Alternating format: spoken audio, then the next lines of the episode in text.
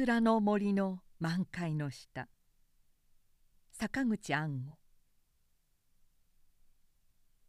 桜の花が咲くと人々は酒をぶら下げたり団子を食べて花の下を歩いて絶景だの春爛漫だのと浮かれて陽気になりますがこれは嘘です。なぜ嘘かと申しますと桜の花の下へ人が寄り集まって酔っ払ってゲロを吐いて喧嘩してこれは江戸時代からの話で大昔は桜の花の下は恐ろしいと思っても絶景だなどとは誰も思いませんでした。近頃は桜の花の下といえば人間が寄り集まって酒を飲んで喧嘩していますから陽気でにぎやかだと思い込んでいますが桜の花の下から人間を取り去ると恐ろしい景色になりますので。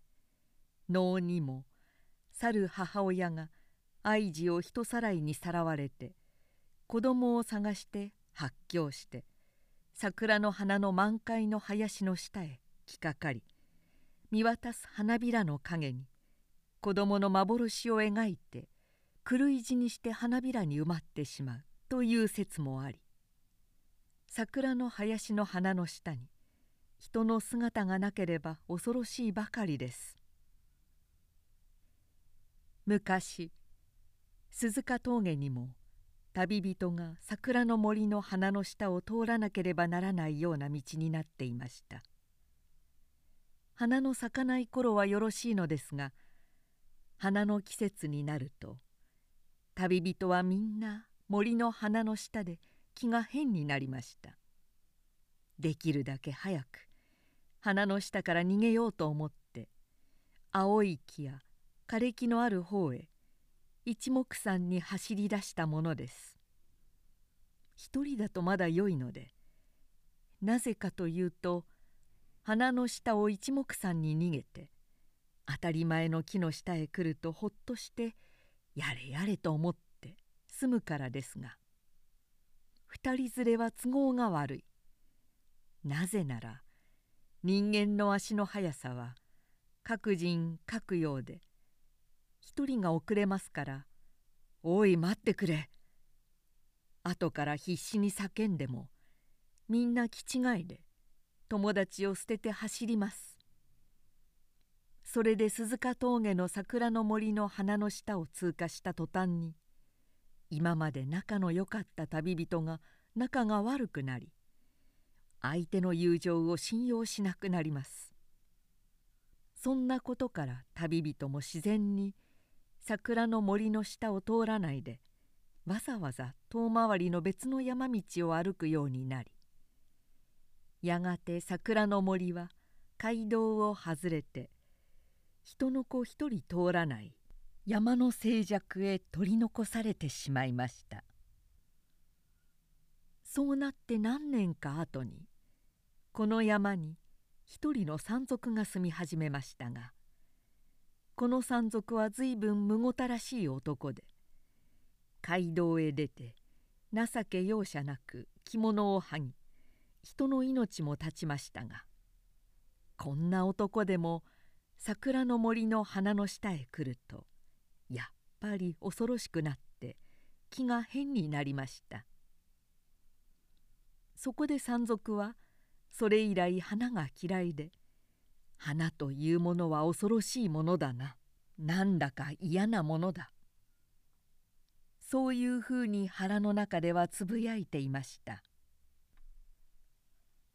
鼻の下では風がないのにゴーゴー風が鳴っているような気がしました。そのくせ風がちっともなく一つも物音がありません。自分の姿と足音ばかりでそれがひっそり冷たい。そして動かない風の中に包まれていました。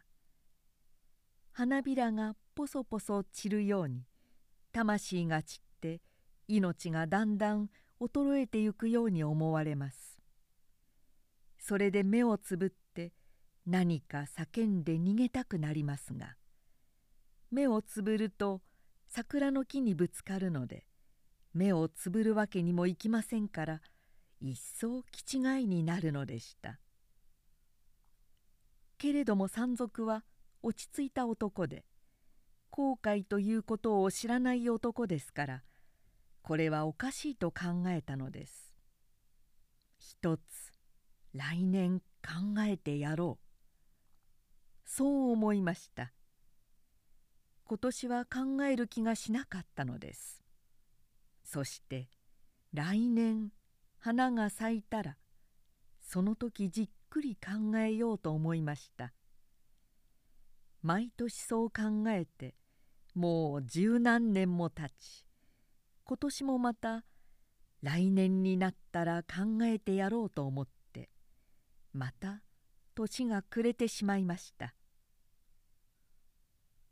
そう考えているうちに初めは一人だった女房がもう七人にもなり八人目の女房をまた街道から女の亭主の着物と一緒にさらってきました。女の亭主は殺してきました。山賊は女の亭主を殺す時からどうも変だと思っていました。いつもと勝手が違うのです。どこということはわからぬけれどもへんてこでけれども彼の心は物にこだわることになれませんのでその時も格別深く心に留めませんでした。山賊は初めは男を殺す気はなかったので身ぐるみ脱がせていつもするようにとっととうせろと蹴飛ばしてやるつもりでしたが女が美しすぎたのでふと男を切り捨てていました。彼自身に思いがけない出来事であったばかりでなく女にとっても思いがけない出来事だった印に山賊が振り向くと女は腰を抜かして彼の顔をぼんやり見つめました「今日からお前は俺の女房だ」と言うと女はうなずきました。手を取って女を引き起こすと女は歩けないからおぶっておくれと言います。山賊は承知承知と女を軽々と背負って歩きましたが険しい上り坂へ来てここは危ないから降りて歩いてもらおうと言っても女はしがみついて「いやいや嫌よと言っておりません。お前のような山男が苦しがるほどの坂道をどうして私が歩けるものか考えてごらんよ。そうかそうか。よしよし。と男は疲れて苦しくても好機嫌でした。でも一度だけ降りてくれ。私は強いのだから苦しくて一休みしたいというわけじゃないぜ。目の玉が頭の後ろ側にあるというわけのものじゃないからさっきからお前さんをおぶっていてもなんとなくもどかしくて仕方がないのだよ。一度だけ下へ降りてかわいい顔を拝ましてもらいたいものだ。嫌よ嫌よ。とまた女はやけに首ったまにしがみつきました。私はこんな寂しいところに一時もじっとしていられないよ。お前のうちのあるところまで一時も休まず急いでおくれ。さもないと私はお前の女房になってやらないよ。私にこんな寂しい思いをさせるなら私は舌を噛んで死んでしまうから。よしよし分かった。お前の頼みは何でも聞いてやろう。山賊はこの美しい女房を相手に未来の楽しみを考えて溶けるような幸福を感じました。彼は威張り返って肩を張って前の山後ろの山右の山左の山ぐるりと一回転して女に見せて「これだけの山という山がみんな俺のものなんだぜ」と言いましたが女はそんなことには点で取り合いません彼は意外にまた残念で「いいかいお前の目に見える山という山木という木谷という谷その谷から湧く雲までみんな俺のものなんだぜ。早く歩いておくれ私はこんな岩こぶだらけの崖の下にいたくないのだからよしよし。今にうちに着くととびっきりのごちそうをこしらえてやるよ。お前はもっと急げないのかい？走っておくれ。なかなかこの坂道は俺が一人でもそうはかけられない難所だよ。お前も見かけによらない育児なしだね。私としたことがとんだ解消なしの女房になってしまった。ああこれから何を頼りに暮らしたらいいのだろう？何をバカな。これぐらいの坂道が。ああもどかしいね。お前もう疲れたのかい？バカなことをこの坂道を突き抜けるとしかもかなわぬように走ってみせるから。でもお前の息は苦しそうだよ。顔色が青いじゃないか何でも物事の初めのうちはそういうものさ今に勢いの弾みがつけばお前が背中で目を回すくらい速く走るよ。けれども山賊は体が節々からバラバラに分かれてしまったように疲れていましたそして我が家の前へたどり着いた時には目もくらみ耳も鳴りしわがれ声の一切れを振り絞る力もありません。家の中から7人の女房が迎えに出てきましたが山賊は石のようにこわばった体をほぐして背中の女を下ろすだけで精一杯でした。7人の女房は今までに見かけたこともない女の美しさに打たれましたが女は7人の女房の汚さに驚きました。7人の女房の中には昔はかなりきれいな女もいたのですが今は見る影もありません。女は薄気味悪がって男のせい退いて「この山女は何なのよ」「これは俺の昔の女房なんだよ」と男は困って昔のという文句を考えついて加えたのはとっさの返事にしてはよくできていましたが女は容赦がありません。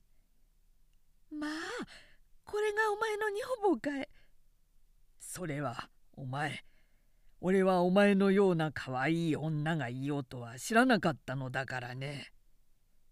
あの女を切り殺しておくれ。女は一番顔形の整った一人を指して叫びましただってお前殺さなくっとも女中だと思えばいいじゃないか。お前は私の亭主を殺したくせに自分の女房が殺せないのかい。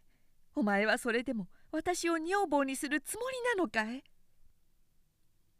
男の結ばれた口からうめきが漏れました。男は飛び上がるように人踊りして刺された女を切り倒していました。しかし息つく暇もありません。この女よ。今度はそれ。この女よ。男はためらいましたがすぐずかずか歩いていって女の首へざくりとダンビラを切り込みました。首がまだコロコロと止まらぬうちに女のふっくら艶のある透き通る声は次の女を指して美しく響いていました「この女よ今度は」指さされた女は両手に顔を隠して「キャー!」という叫び声を張り上げました。その叫びに振りかぶっダンビラは宙をひらめいて走りました。残る女たちはにわかに一時に立ち上がって四方に散りました。一人でも逃がしたら承知しないよ。藪の陰にも一人いるよ。上手一人逃げていくよ。男は血刀を振り上げて山の林を駆け狂いました。たった一人逃げ遅れて腰を抜かした女がいましたそれは一番醜くてびっこの女でしたが男が逃げた女を一人余さず切り捨てて戻ってきて無造作にダンビラを振り上げますと「いいのよこの女だけはこれは私が女中に使うから」ついでだからやってしまおうよ。バカだね。私が殺さないでおくれというのだよ。ああそうか本当だ。男は血刀を投げ捨てて尻餅をつきました。疲れがどっとこみ上げて目がくらみ土から生えた尻のように重みが分かってきました。ふと静寂に気がつきました飛び立つような恐ろしさがこみ上げぎょっとして振り向くと女はそこにいくらかやるせない風情で佇んでいます。男は悪夢から覚めたような気がしました。そして目も魂も自然に女の美しさに吸い寄せられて動かなくなってしまいました。けれども男は不安でした。どういう不安だかなぜ不安だか何が不安だか彼には分からぬのです。女が美しすぎて彼の魂がそれに吸い寄せられていたので胸の不安の波立ちをさして気にせずにいられただけです。なんだか似てるようだなと彼は思いました。似たことがいつかあった。それはと彼は考えました。ああそうだあれだ。気がつくと彼はびっくりしました。桜の森の満開の下です。あの下を通る時に似ていました。どこが何がどんなふうに似ているのだか分かりません。けれども何か似ていることは確かでした彼にはいつもそれぐらいのことしか分からずそれから先は分からなくても気にならぬたちの男でした。山の長い冬が終わり山のてっぺんの方や谷のくぼみに木の陰に雪はポツポツ残っていましたがやがて花の季節が訪れようとして春の兆しが空一面に輝いていました。今年桜の花が咲いたらと彼は考えました。花の下に差し掛かる時はまだそれほどではありません。それで思い切って花の下へ歩き込みます。だんだん歩くうちに気が変になり前も後ろも右も左もどっちを見ても上にかぶさる花ばかり。森の真ん中に近づくと恐ろしさにめくらめっぽうたまらなくなるのでした。今年は一つあの花盛りの林の真ん中でじっと動かずにいや思い切って地べたに座ってやろうと彼は考えました。その時この女も連れて行こうか。彼はふと考えて女の顔をちらと見ると胸騒ぎがして慌てて目をそらしました。自分の腹が女に知れては大変だという気持ちがなぜだか胸に焼け残りました。女は大変なわがまま者でした。どんなに心を込めたごちそうをこしらえてやっても必ず不服を言いました。彼は小鳥や鹿を取りに山を走りました。イノシシも熊も取りました。びっこの女は木の芽や草の根を探してひねもす林間をさまよいました。しかし女は満足を示したことはありません。毎日こんなものを私に食えというのかい？だってとびきりのごちそうなんだぜ。お前がここに来るまでは10日に一度ぐらいしかこれだけのものは食わなかったものだ。お前は山男だからそれでいいのだろうさ。私の喉は通らないよ。こんな寂しい山奥で夜の夜長に聞くものといえばフクロウの声ばかり。せめて食べるものでも都に劣らぬおいしいものが食べられないものかね。都の風がどんなものか。その都の風をせき止められた私の思いの切なさがどんなものか。お前には察することもできないのだね。お前は私から都の風をもぎ取ってその代わりにお前のくれたものといえばカラスやフクロウの鳴く声ばかり。お前はそれを恥ずかしいともむごたらしいとも思わないのだよ。女の演じる言葉の道理が男には飲み込めなかったのです。なぜなら男は都の風がどんなものだか知りません。見当もつかないのです。この生活この幸福に足りないものがあるという事実について思い当たるものがない。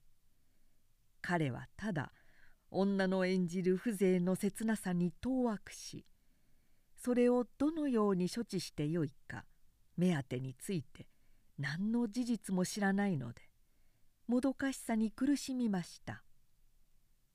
今までには都からの旅人を何人殺したか知れません。都からの旅人は金持ちで所持品も豪華ですから都は彼の良いかもでせっかく所持品を奪ってみても中身がつまらなかったりすると「チェこの田舎者め」とか「土白証明」とか罵ったものでつまり彼は都についてはそれだけが知識の全部で豪華な所持品を持つ人たちのいるところであり彼はそれを巻き上げるという考え以外に余念はありませんでした。都の空がどっちの方角だということすらも考えてみる必要がなかったのです。女は櫛だの郊外だのかんざしだの紅だのを大事にしました。彼が泥の手や山の獣の血に濡れた手でかすかに着物に触れただけでも女は彼を叱りました。まるで着物が女の命であるように。そしてそれを守ることが自分の務めであるように。身の回りを清潔にさせ家の手入れを命じます。その着物は一枚の小袖と細紐だけでは事足りず。何枚かの着物といくつもの紐とそしてその紐は妙な形に結ばれ不必要に垂れ流されていろいろの飾り物を付け足すことによって一つの姿が完成されてゆくのでした。男は目を見張りました。そして丹精を漏らしました。彼は納得させられたのです。かくして一つの美が成り立ちその美に彼が満たされている。それは疑る余地がない。子としては意味を持たない不完全かつ不可解な断片が集まることによって一つのものを完成する。そのものを分解すれば無意味なる断片に帰する。それを彼は彼らしく一つの絶えなる魔術として納得させられたのでした。男は山の木を切り出して女の命じるものを作ります。何者がそして何用に作られるのか。彼自身それを作りつつあるうちは知ることができないのでした。それは故障と肘掛けでした。故障はつまり椅子です。お天気の日女はこれを外へ出させて日向にまた木陰に腰掛けて目をつぶります。部屋の中では肘掛けにもたれて物思いにふけるような。そしてそれはそれを見る男の目には全てが異様な生めかしく悩ましい姿に他ならぬのでした。魔術は現実に行われており彼自らがその魔術の助手でありながらその行われる魔術の結果に常にいぶかりそして単笑するのでした。びっこの女は朝ごとに女の長い黒髪をくし削ります。そのために用いる水を男は谷川の特に遠い清水から汲み取りそして特別そのように注意を払う自分のロークを懐かしみました。自分自身が魔術の一つの力になりたいということが男の願いになっていました。そして彼自身くし削られる黒髪に我が手を加えてみたいものだと思います。嫌よそんな手は。と女は男を払いのけて叱ります。男は子供のように手を引っ込めて照れながら黒髪に艶が立ち結ばれそして顔が現れ一つの美が描かれ生まれてくることを見果てぬ夢に思うのでした。こんなものがな。彼は模様のある櫛や飾りのある郊外をいじり回しました。それは彼が今までは意味も値打ちも認めることのできなかったものでしたが今もなお物と物との調和や関係飾りという意味の批判はありません。けれども魔力がわかります。魔力は物の命でした。物の中にも命があります。お前がいじってはいけないよ。なぜ毎日決まったように手を出すのだろうね。不思議なものだな。何が不思議なのさ。何がってこともないけどさ。男は照れました。彼には驚きがありましたがその対象は分からぬのです。そして男に都を恐れる心が生まれていました。その恐れは恐怖ではなく知らないということに対する周知と不安で物知りが未知の事柄に抱く不安と周知に似ていました。女が都というたびに彼の心は怯えおののきました。けれども彼は目に見える何者も恐れたことがなかったので恐れの心になじみがなく恥じる心にも慣れていません。そして彼は都に対して敵意だけを持ちました。何百何千の都からの旅人を襲ったが手に立つものがなかったのだからと彼は満足して考えました。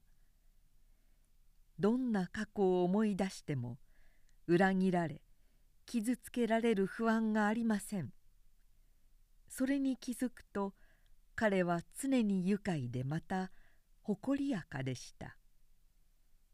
彼は女の美に対して自分の強さを対比しました。そして強さの自覚の上で多少の苦手と見られるものはイノシシだけでした。そのイノシシも実際はさして恐るべき敵でもないので彼はゆとりがありました。都には牙のある人間がいるか。弓を持った侍がいるよ。弓なら俺は谷の向こうのスズメの子でも落とすのだからな。都には刀が折れてしまうような皮の硬い人間はいないだろう。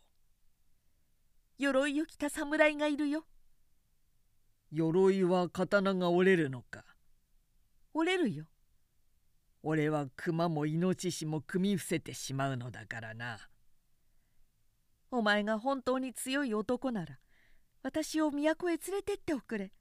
お前の力で私の欲しいもの都の水を私の身の回りへ飾っておくれそして私に真から楽しい思いを授けてくれることができるならお前は本当に強い男なのさ。わけのないことだ。男は都へ行くことに心を決めました。彼は都にありとある櫛や郊外やかんざしや着物や鏡や紅を三日三晩と立たないうちに女の周りへ積み上げてみせるつもりでした。何の気がかりもありません。一つだけ気にかかることは全く都に関係のない別なことでした。それは桜の森でした。2日か3日の後に森の満開が訪れようとしていました。今年こそ彼は決意していました。桜の森の花盛りの真ん中で身動きもせずじっと座っていてみせる。彼は毎日密かに桜の森へ出かけてつぼみの膨らみを測っていました。あと3日。彼は出発を急ぐ女に言いました「お前に支度の面倒があるものかね」と女は眉を寄せました「じらさないでおくれ。都が私を呼んでいるのだよ」それでも約束があるからね。お前がかえ？この山奥に約束した誰がいるのさ？それは誰もいないけれど。ね。けれども約束があるのだよ。それはまあ珍しいことがあるものだね。誰もいなくったって誰と約束するのだい？男は嘘がつけなくなりました。桜の花が咲くのだよ。桜の花と約束したのかえ桜の花が咲くからそれを見てから出かけなければならないのだよ。どういうわけで？桜の森の下へ行ってみなければならないからだよ。だからなぜ行ってみなければならないのよ？花が咲くからだよ。花が咲くからなぜさ？花の下は冷たい風が張り詰めているからだよ。花の下にかえ？花の下は果てがないからだよ。花の下がかえ？男は分からなくなってくしゃくしゃしました。私も花の下へ連れて行っておくれ。それはダメだ。男はきっぱり言いました。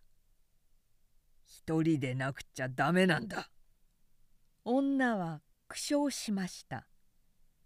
男は苦笑というものを初めて見ましたそんな意地の悪い笑いを彼は今まで知らなかったのでした。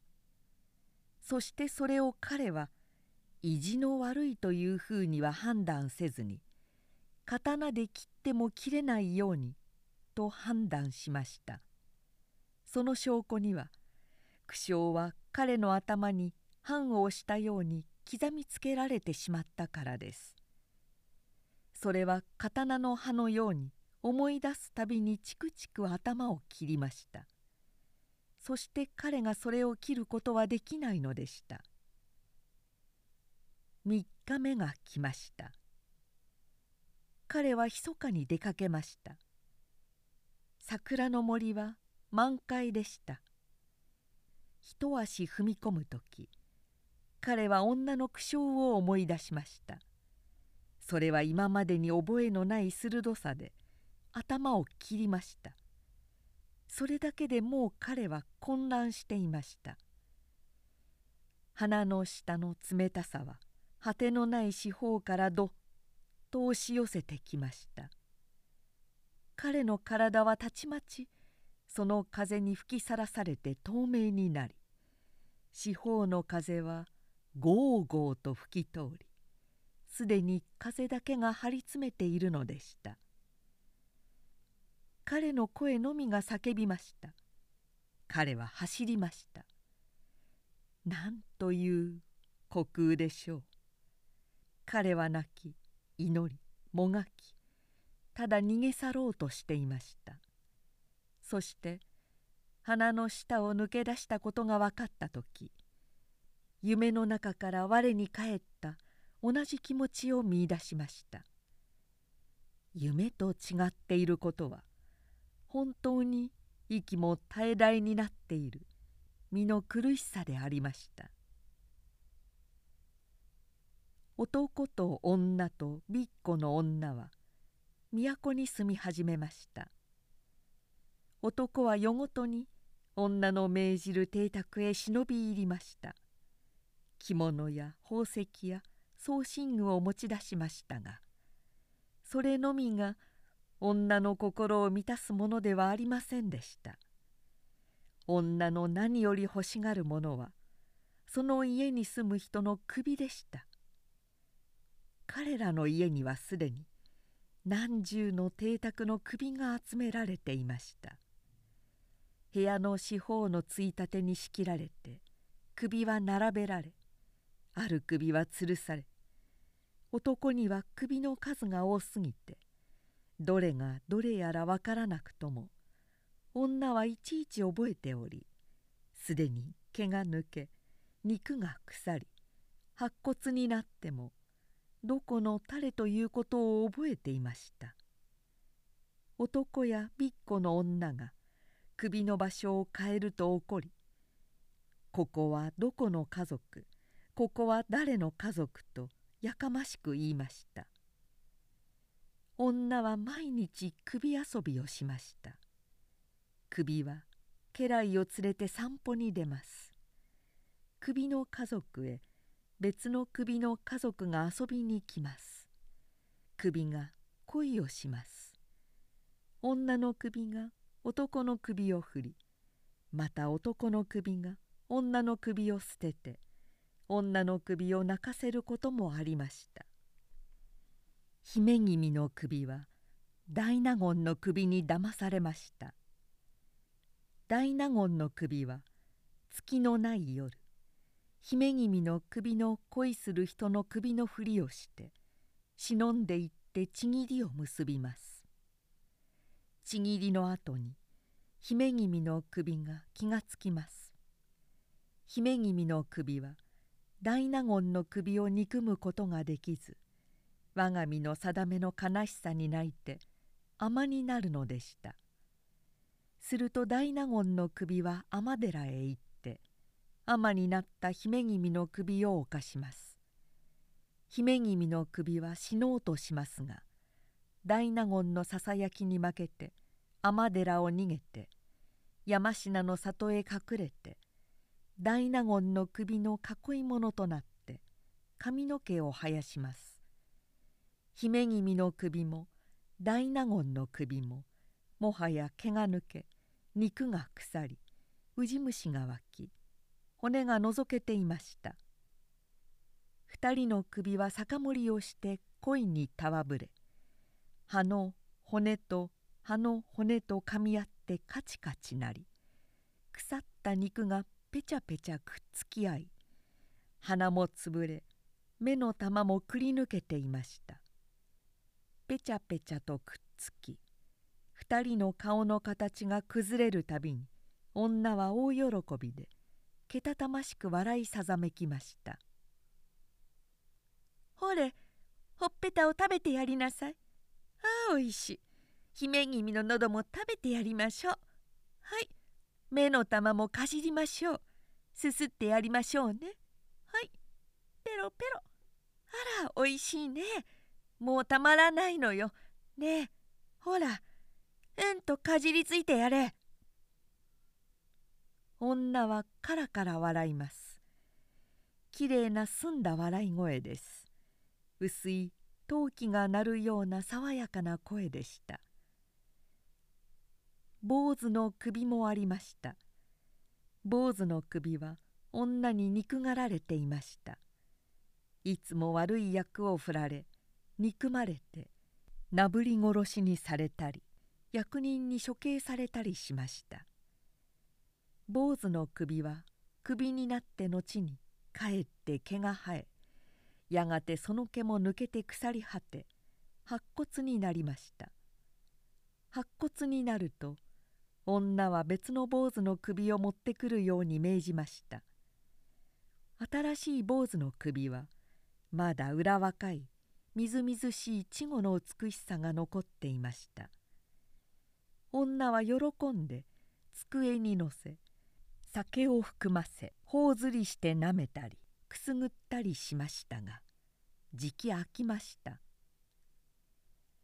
もっと太った憎たらしい首よ。女は命じました。男は面倒になって5つほどぶら下げてきました。よぼよぼの老僧の首も眉の太いほっぺたの厚いカエルがしがみついているような鼻の形の顔もありました。耳の尖った馬のような坊主の首もひどく神妙な首の坊主もあります。けれども女の気に入ったのは一つでした。それは五十ぐらいの大坊主の首で武男で目尻が垂れ頬がたるみ唇が厚くてその重さで口が開いているようなだらしのない首でした。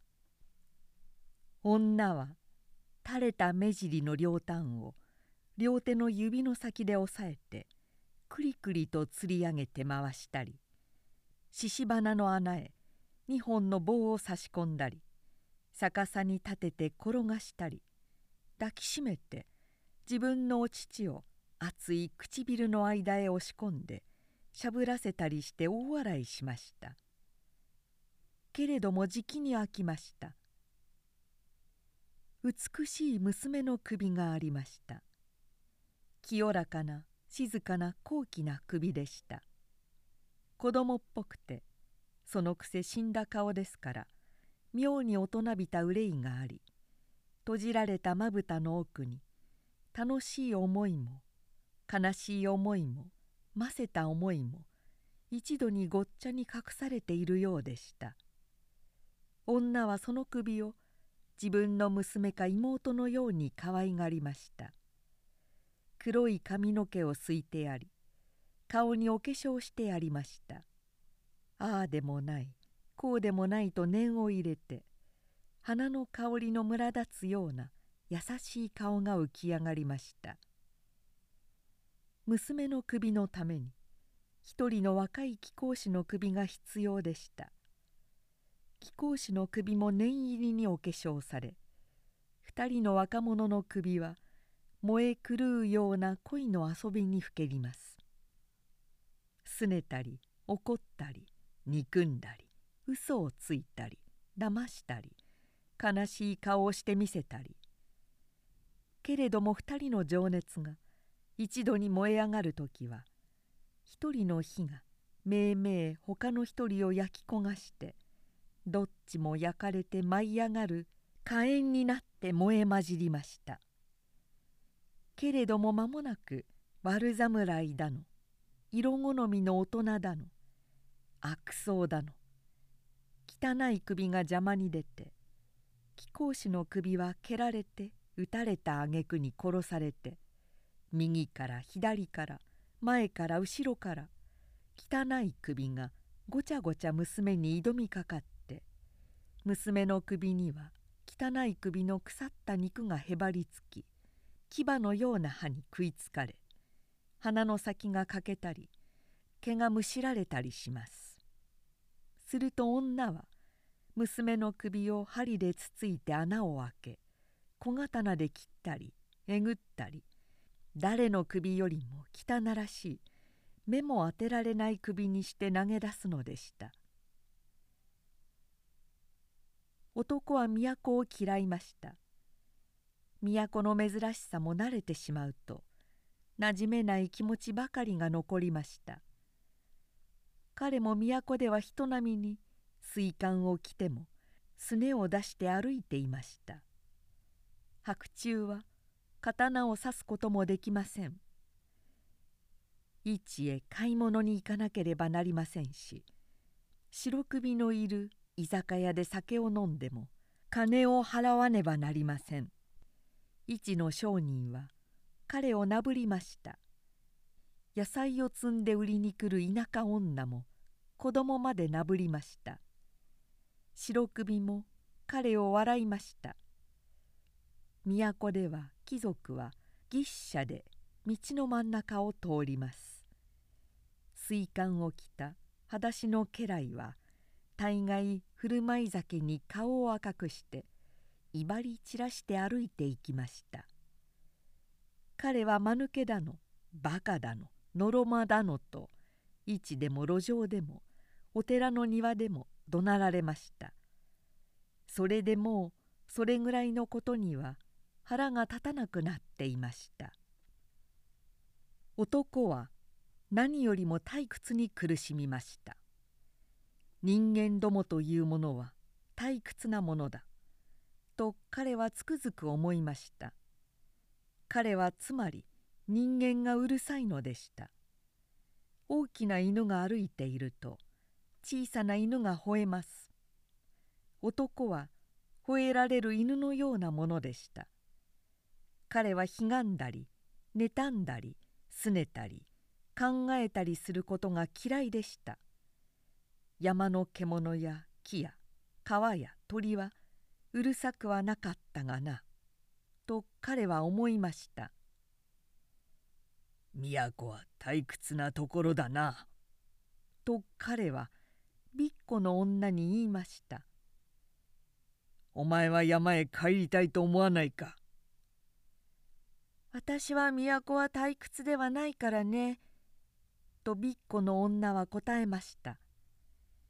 びっこの女は一日中料理をこしらえ洗濯し近所の人たちとおしゃべりしていました。都ではおしゃべりができるから退屈しないよ。私は山は退屈で嫌いさ。お前はおしゃべりが退屈でないのか？当たり前さ。誰だって喋っていれば退屈しないものだよ。俺は喋れば喋るほど退屈するのにな。お前は喋らないから退屈なのさ。そんなことがあるものか。喋ると退屈するから喋らないのだ。でも喋ってごらんよ。きっと退屈を忘れるから。何を？何でも喋りたいことをさ。喋りたいことなんかあるものか。男はいまいましがってあくびをしました。都にも山がありました。しかし山の上には寺があったりいおりがあったりそしてそこにはかえって多くの人の往来がありました。山から都が一目に見えます。なんというたくさんの家だろう。そして何という汚い眺めだろう。と思いました。彼は毎晩人を殺していることを昼はほとんど忘れていました。なぜなら彼は人を殺すことにも退屈しているからでした。何も興味はありません。刀で叩くと首がポロリと落ちているだけでした。首は柔らかいものでした。骨の手ごたえは全く感じることがないもので大根を切るのと同じようなものでした。その首の重さの方が彼にはよほど意外でした。彼には女の気持ちがわかるような気がしました。金付き堂では一人の坊主がやけになって金をついています。なんという馬鹿げたことをやるのだろうと彼は思いました。何をやりだすか分かりません。こういうやつらと顔を見合って暮らすとしたら俺でもやつらをクビにして一緒に暮らすことを選ぶだろうさと思うのでした。けれども彼は女の欲望にきりがないのでそのことにも退屈していたのでした。女の欲望はいわば常にきりもなく空を直線に飛び続けている鳥のようなものでした。休む暇なく常に直線に飛び続けているのです。その鳥は疲れません。常に爽快に風を切りすいすいと小気味よく無限に飛び続けているのでした。けれども彼はただの鳥でした。枝から枝を飛び回りたまに谷を渡るぐらいがせいぜいで枝に止まってうたた寝しているフクロウにも似ていました。彼は敏捷でした。全身がよく動きよく歩き動作は生き生きしていました。彼の心はしかし尻の重たい鳥なのでした。彼は無限に直線に飛ぶことなどは思いもよらないのです。男は山の上から都の空を眺めています。その空を一羽の鳥が直線に飛んでいきます。空は昼から夜になり夜から昼になり無限の明暗が繰り返し続きます。その果てに何もなくいつまでたってもただ無限の明暗があるだけ。男は無限を事実において納得することができません。その先の日その先の日そのまた先の日明暗の無限の繰り返しを考えます。彼の頭は割れそうになりました。それは考えの疲れでなしに。考えの苦しさのためでした。家へ帰ると女はいつものように首遊びにふけっていました。彼の姿を見ると女は待ち構えていたのでした「今夜は白拍子の首を持ってきておくれ」とびきり美しい白拍子の首だよ。舞を回せるのだから。私が今用を歌って聞かせてあげるよ。男はさっき山の上から見つめていた無限の明暗を思い出そうとしました。この部屋があのいつまでも果てのない無限の明暗の繰り返しの空のはずですがそれはもう思い出すことができません。そして女は鳥ではなしにやっぱり美しいいつもの女でありました。けれども彼は答えました「俺は嫌だよ」女はびっくりしました。その挙句に笑い出しました「おやおやお前も臆病風に吹かれたの？お前もただの弱虫ね。そんな弱虫じゃないのだ。じゃあ何さ？キリがないから嫌になったのさあらおかしいね。何でもキリがないものよ。毎日毎日ご飯を食べてキリがないじゃないか。毎日毎日眠ってキリがないじゃないか。それと違うのだ。どんなふうに違うのよ。男は返事に詰まりました。けれども違うと思いました。それで言いくるめられる苦しさを逃れて外へ出ました。白拍子の首を持っておいで。女の声が後ろから呼びかけましたが彼は答えませんでした。彼はなぜどんなふうに違うのだろうと考えましたが分かりません。だんだん夜になりました。彼はまた山の上へ登りました。もう空も見えなくなっていました。彼は気がつくと空が落ちてくることを考えていました。空が落ちてきます。彼は首を締め付けられるように苦しんでいました。それは女を殺すことでした。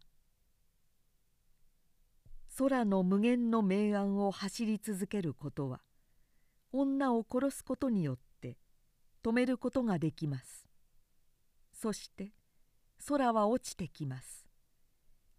彼はほっとすることができます。しかし彼の心臓には穴が開いているのでした。彼の胸から鳥の姿が飛び去りかき消えているのでした。あの女が俺なんだろうか。そして空を無限に直線に飛ぶ鳥が俺自身だったのだろうか。彼は疑りました。女を殺すと俺を殺してしまうのだろうか。俺は何を考えているのだろう。なぜ空を落とさねばならないのだか。それもわからなくなっていました。あらゆる想念が捉えがたいものでありました。そして想念の引いた後に残るものは苦痛のみでした。夜が明けました。彼は女のいる家へ戻る勇気が失われていました。そして数日山中をさまよいました。ある朝目が覚めると彼は桜の花の下に寝ていました。その桜の木は一本でした。桜の木は満開でした。彼は驚いて飛び起きましたがそれは逃げ出すためではありません。なぜならたった一本の桜の木でしたから。彼は鈴鹿の山の桜の森のことを突然思い出していたのでした。あの山の桜の森も花盛りに違いありません。彼は懐かしさに我を忘れ深い物思いに沈みました。山へ帰ろう。山へ帰るのだ。なぜこの単純なことを忘れていたのだろう。そしてなぜ空を落とすことなどを考え浸っていたのだろう。彼は悪夢の覚めた思いがしました。救われた思いがしました。今までその近くまで失っていた山の早春の匂いが身に迫って強く冷たくわかるのでした。男は家へ帰りました。女は嬉しげに彼を迎えました。どこへ行っていたのさ。無理なこと言ってお前を苦しめてすまなかったわね。でもお前がいなくなってからの私の寂しさを察しておくれな。女がこんなに優しいことは今までにないことでした。男の胸は痛みました。もう少しで彼の決意は溶けて消えてしまいそうです。けれども彼は思い決しました。俺は山へ帰ることにしたよ。私を残してかえそんなむごたらしいことがどうしてお前の心に住むようになったんだろう？女の目は怒りに燃えました。その顔は裏切られた口惜しさでいっぱいでした。お前はいつからそんな白状者になったのよ？だからさ、俺は都が嫌いなんだ。私というものがいてもかい？俺は都に住んでいたくないだけなんだ。でも私がいるじゃないか。お前は私が嫌いになったのかい？私はお前のいない留守は。お前のことばかり考えていたのだよ。女の目に涙の雫が宿りました。女の目に涙の宿ったのは初めてのことでした。女の顔にはもはや怒りは消えていました。つれなさを恨む切なさのみがあふれていましただってお前は都でなきゃ住むことができないのだろう。俺は山でなきゃ住んでいられないのだ私はお前と一緒でなきゃ生きていられないのだよ。私の思いがお前にはわからないのかいでも俺は山でなきゃ住んでいられないのだぜ。だからお前が山へ帰るなら私も一緒に山へ帰るよ。私はたとえ一日でもお前と離れて生きていられないのだもの。女の目は涙に濡れていました。男の胸に顔を押し当てて熱い涙を流しました。涙の熱さは男の胸にしみました。確かに女は男なしでは生きられなくなっていました。新しい首は女の命でした。そしてその首を女のためにもたらすものは彼のほかにはなかったからです。彼は女の一部でした。女はそれを話すわけにはいきません。男のノスタルジーが満たされた時再び都へ連れ戻す確信が女にはあるのでした。でもお前は山で暮らせるかい。お前と一緒ならどこででも暮らすことができるよ。山にはお前の欲しがるような首がないのだぜ。お前と首とどっちか一つを選ばなければならないなら私は首を諦めるよ。夢ではないかと男は疑りました。あまり嬉しすぎて信じられないからでした。夢にすらこんな願ってもないことは考えることができなかったのでした。彼の胸は新たな希望でいっぱいでした。その訪れは唐突で乱暴で今のさっきまでの苦しい思いがもはや捉えがたい彼方へ隔てられていました。彼はこんなに優しくはなかった。昨日までの女のことも忘れました。今と明日があるだけでした。二人は直ちに出発しました。ビッコの女は残すことにしました。そして出発の時女はビッコの女に向かって「じき帰ってくるから待っておいで」と密かに言い残しました。目の前に昔の山々の姿が現れました。呼べば答えるようでした。弓道を取ることにしました。その道はもう踏む人がなく道の姿は消え失せてただの林ただの山坂になっていました。その道を行くと桜の森の下を通ることになるのでした。背負っておくれ。こんな道のない山坂は私は歩くことができないよ。ああいいとも。男は軽々と女を背負いました。男は初めて女を得た日のことを思い出しました。その日も彼は女を背負って峠のあちら側の山道を登ったのでした。その日も幸せでいっぱいでしたが今日の幸せはさらに豊かなものでした。初めてお前に会った日もおんぶしてもらったわね」と女も思い出して言いました。俺もそれを思い出していたのだぜ。男はうれしそうに笑いました。ほら見えるだろう。あれがみんな俺の山だ。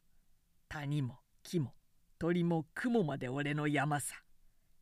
山はいいな。走ってみたくなるじゃないか。都ではそんなことはなかったからな。